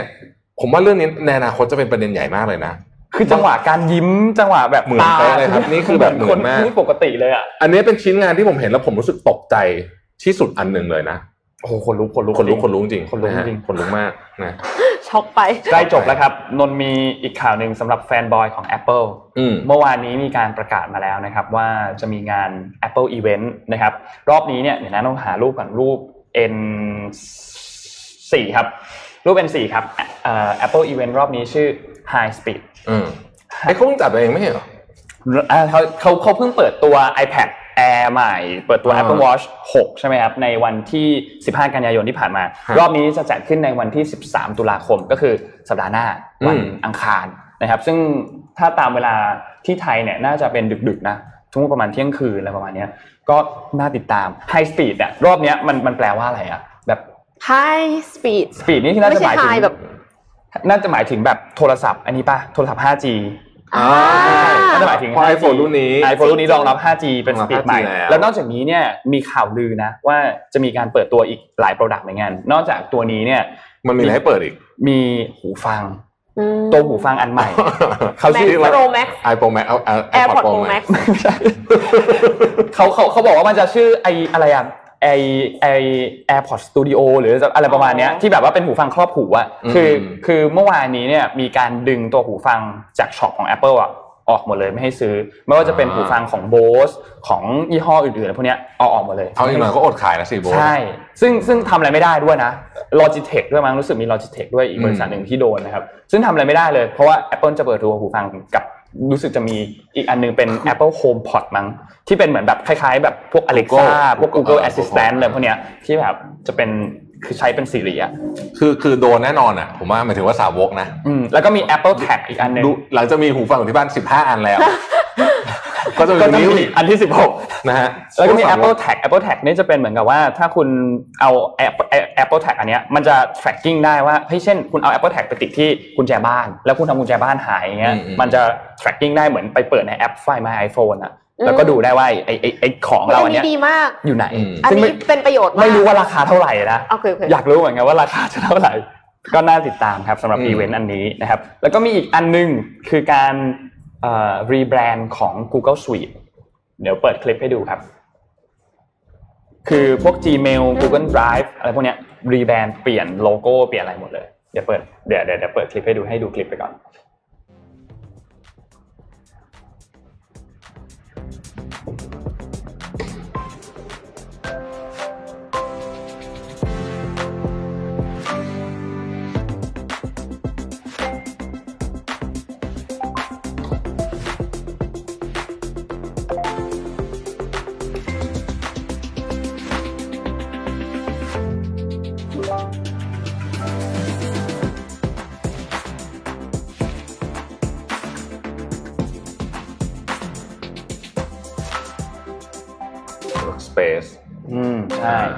มที่ชื่อว่า G Suite ใช่ไหมค่ะจะเป็น Google Workspace แทนนะครับ เดี๋ยวเอาภาพ N6 ขึ้นมาให้ดูเขาเขาจะเปลี่ยนโลโก้ แล้วก็คงมีการปรับปรุงอะไรภายในพอสมควรเหมือนกัประเด็นคือไม่ขึ้นราคาใช่ไหมคะหรือเปล่าไงไม่อันรู้นี้ไงอันนี้สำคัญมากนะคะใช่ก็ก็เพราะว่าทุกนวัดนนเชื่อว่าแทบทุกคนใช้อะเยอะมากใช้กันเยอะใช้กันเยอะแพร่หลายมากสำหรับอืมเรื่องของตัว G Suite นะครับ เพราะฉะนั้นรอดูครับว่า จะมีการเพิ่มราคาหรือเปล่า อ๋อนี่นี่นี่นี่เขาบอกว่า อันนี้คือข่าวจากทางของ TechCrunch นะครับ เขาบอกว่าราคาเนี่ยจะเท่าเดิมอยู่ที่ 18 เหรียญต่อคนต่อ user นะค่ะต่อเดือนต่อ user นะครับ ซึ่งก็รอดูครับ อันนี้จะเป็น next events ของทางด้าน Google ครับนะครับ มีเล่าให้ฟังสั้นๆนิดหนึ่งคือวันก่อนผมเอ่ออย่างที่บอกอะสัมภาษณ์ท่านรองผู้ว่าทททแล้วก็รู้สึกว่ามีหลายอย่างอยากจะมาแชร์ให้ท่านผู้ชมฟังว่าทิศทางการท่องเที่ยวจะเป็นยังไงนะครับคือเอาอันดับแรกก่อนเนี่ยตอนนี้เนี่ยอย่างที่เราทราบกันดีว่านักท่องเที่ยวเราเนี่ยเป็นศูนย์ติดต่อกันมาแบบเจ็ดเดือนแล้วอะคือไม่มีนักท่องเที่ยวเลยมาเจ็ดเดือนแล้วเพราะฉะนั้นเนี่ยเอ่อการเปิดกลับมาครั้งนี้เนี่ยนะครับกลยุทธ์เดิมใช้ไม่ได้ คือ คือท่านรองผู้ว่าเนี่ยบอกว่า คิดแล้วอะยังไงเนี่ย มันก็ไม่มีทางเป็นแบบเดิมอะคือ mindset ของคนเที่ยว สิ่งที่เราอยากเห็นประเทศไทยเองเป็นในฐานะประเทศชั้นนำของการท่องเที่ยวเอง พวกเนี้ยก็จะไม่เหมือนเดิมนะครับ อันนึงที่เขาบอกก็คือว่าอย่างที่อย่างอย่างที่เมื่อกี้เล่าไปคือลดจำนวนการนักท่องเที่ยวลงค่ะนะครับ เพิ่มคุณภาพค่ะ คุณภาพก็คือคุณมาเนี่ยเอ่อใช้เงินเยอะขึ้นค่ะนะครับแล้วก็ใช้ทรัพยากรเราน้อยลงเออนะฮะเพราะฉะนั้นเนี่ยทุกที่ต่อไปนี้เนี่ยจะไม่มีการเอาคนไปอัดอัดกันละ นะครับซึ่งมันเกี่ยวกับเรื่องอ่าอาจจะเป็นเรื่องโควิดด้วยส่วนหนึ่งแต่ว่าผมว่าส่วนสำคัญก็คือ มันคือการ manage resource ไอ้ natural resource ของเราอะนะให้มันให้มันได้ได้ดีที่สุดนะครับ เกาะแก่งต่างๆ พวกนี้เนี่ยนะฮะจะถูกตั้งกฎใหม่หมดเลยอืมนะวัดคุณจะไม่เห็นวัดพระแก้วคนแบบแน่นๆแน่นๆเนี้ยแล้วอีกแล้วค่ะนะฮะเพราะฉะนั้นทุกอย่างต่อไปนี้เนี่ย จะไปไหนต้องคิดก่อน แล้วต้องจองคิวมาก่อนค่ะเออนะครับซึ่งมันก็จะเป็นการเปลี่ยนวิธีการเที่ยวเหมือนกัน แล้วเขาเชื่อว่าคนยุคเนี้ยรับได้กับวิธีคิดแบบนี้อืมนะครับเพราะฉะนั้นนี่ก็คือพอคุยเสร็จแล้วเนี่ยไปฟังเวอร์ชันเต็มในพอดแคสต์ใช่แต่ว่าพอคุยเสร็จแล้วผมรู้สึกว่าเออเราเริ่มเห็น S curve ใหม่ของการท่องเที่ยวไทยครับครับแต่มันจะเปลี่ยนมันต้องเปลี่ยนทั้ง value chain เลยนะ ร้านอาหารเอ่อโรงแรมอะไรพวกนี้คือทุกอย่างมันต้องถูกปรับไปในทิศทางใหม่หมด แล้วก็จริงๆทททก็เป็นหนึ่งในหน่วยงานที่มีบทบาทสำคัญในการ กำหนดนโยบายเรื่องของการท่องเที่ยวนะครับ แล้วก็เรื่องเออเรื่องหนึ่งที่น่าสนใจมากแคแคมเปญ Amazing Thailand เนอะอือฮึรู้ไหมว่าแคมเปญ Amazing Thailand เนี่ยอายุ 22 ปีแล้วนะโอ้เออผมก็เพิ่งรู้วันนั้นนะว่าเฮ้ยมันนานขนาดนี้เลยเหรอแล้วเขาบอกว่าเออจริงๆคิดจะเลิกใช้กันหลายทีแล้วเพราะมันนานแล้วแต่ก็รู้สึกว่าเออมันก็ยังใช้ได้อยู่ มันก็ยังใช้ได้อยู่แล้วก็ยัง represent สิ่งที่สิ่งที่ประเทศไทยเป็นอยู่ดีอะไรอย่างเงี้ยนะครับ ก็ก็น่าสนใจเพราะว่าอย่างที่บอกเอ่อเศรษฐกิจท่องเที่ยวเนี่ย รวมรวม indirect direct รวมกันเนี่ยเกิน 20% GDP นะค่ะเพราะฉะนั้นยังไงเนี่ยเราก็ต้องคือยังไงเราไม่มีธุรกิจนี้ไม่ได้อะนะฮะใช่ยังไงก็ต้องมีนะครับ แล้วอันหนึ่งนิดนึงสำเอ่อโปรโมทงานตัวเอง อาทิตย์หน้ารายการ Back on Track จะเริ่ม episode ที่หนึ่งนะ Back on Track นี่เป็นรายการที่ไม่มีอะไรคือช่วช่วงโควิดเนี่ยแบบชีวิตเละเทะมากกินเยอะมากนะน้ำหนักขึ้นมาตอนนี้ผมน้ำหนักเยอะที่สุดเป็นประวัติศาสตร์เลยนะนะเอ่อทำลายสถิติอีกแล้วทำลายสถิติ ตอนนี้หนักกว่าปีที่แล้วเพราะปีที่แล้วนี่คือตัวนี้คือซูเปอร์ productive ตอนนั้นน่ะอ่าผอมใช่มากตอนนั้นต้องซิกแพคเอ่อตอนนั้นหนักกว่าปีแล้วประมาณ 12 โลอะอืมตอนนี้นะฮะแล้วก็ค่า VO2 max ที่แบบเวลาเราวิ่งอะก็แย่หมดก็เลยคิดว่า เราจะทำรายการ 6 เดือนเพื่อที่จะปรับปรับตัวเองแบบ sustainable คือแบบว่าไม่เอาแบบ ไม่เอาแบบอะไรที่ไม่โยโย่อีกแล้วอะไม่เอาเออไม่เอาโยโย่แล้วไม่เอาอะไรที่ตัวเองทำไม่ได้แบบต่อเนื่อง นะฮะอันนั้นก็คือเรื่องของน้ำหนักใช่ไหมแต่ในนั้นเนี่ยมันจะมีแทรกเรื่องอื่นด้วยก็คือ 6 เดือนเนี้ยจะเขียนหนังสือเล่มใหม่หนึ่งเล่มเพราะฉะนั้นจะจะให้ดูเลยว่า process ของการเขียนหนังสือเล่มหนึ่งเนี่ยทำไงเล่มใหม่แบบอืมเล่มใหม่เอี่ยมเลยนะเริ่มเริ่มต้นเขียนพร้อมรายการเนี้ยนะฮะแล้วก็เอิ่มจะให้ดูคือปีนี้ Mission จะสเกลเยอะ Mission To The Moon มันจะให้ดูว่าเวลาจะสเกลบริษัทเนี่ยแนวคิดของการสเกลเป็นยังไง แนวคิดค่ะการรับคนเป็นยังไงนะครับเป็นอารมณ์แบบ candid จริงๆ อยากไปทำของศรีจันทร์แต่ศรีจันทร์เขาความลับเยอะทำไม่ได้เอ่ออะไรอะไรก็รับไปหมดเลยนะคือแบบว่ามีแต่ประชุมลับทุกอย่าง confidential เต็มไปหมดโปรดักมันออกเยอะนะครับแล้วก็อาจจะพูดถึงแง่มุมของเอ่อการใช้ชีวิตด้านอื่น inspiration อันรายการนี้จะมีความ self help นิดนึงเพราะว่าอยากจะพูดเรื่องแบบ inspiration เรื่อง in- เรื่องแรงบันดาลใจเรื่องหนังสือที่อ่านอะไรอย่างเงี้ยนะครับก็เป็นจะเป็นบล็อกอยู่ใน YouTube ของอ่า Mission to the Moon นะครับ ติดตามไปติดตามกันได้ อาจจะมีพอดแคสต์ด้วยเดี๋ยวดูก่อนแต่ว่ารู้สึกเริ่มทำพอดแคสต์เยอะจนจำไม่ได้แล้วว่าทำกี่รายการแล้วตอนนี้เยอะแยะหมดเลยเฮ้ยอะไรกันอะไรเนี่ยเนี่ยเออเยอะไปก็เอาเอาเอาเรื่องนี้นะครับ ลองดูลองติดตามมาดูได้เอ่อว่าจะสำเร็จไหมตั้งเป้าไว้ว่า 15 กิโลอือืมมโอ้น้ำหนักนะ15กิโลนะฮะต้องลเมื่อดวานนนท์พูดถึงพูดถึงเรื่องสเกดูแล้วเสร็จแล้วก็มีคนบอกว่าเนี่ยอยากดูของพี่แท็บอ่านี่ไงเนี่ยเดี๋ยวได้ดูแล้วเนี่ยอ่าอ่าเดี๋ยวรอติดตามได้เลยได้วันดูที่แน่14วันที่14ตุลาตอนแรกออกอ่าเออค่ะนฮ โอเค วันนี้น่าจะครบถ้วนครับครบถ้วนนะครับ วันนี้ข่าวแน่นมาก แน่นสุดยังมีอีกยังมีไม่หมดเยี่ยมเลยนี่พี่มีข่าวยาวของจีนสหรัฐเดี๋ยวพรุ่งนี้เจอกันเดี๋ยวพรุ่งเดี๋ยวพรุ่งนี้นี้เจอว่ากันอะวันนี้ขอบคุณทุกคนมากที่ติดตามนะครับ แล้วก็ขอบคุณ SCB แล้วก็ทีม Well Advisory ด้วยสำหรับข้อมูลนะครับครับแล้วพบกันใหม่วันพรุ่งนี้ครับ สวัสดีครับ สวัสสวัดีสดีคค่ะรับ Mission Daily Report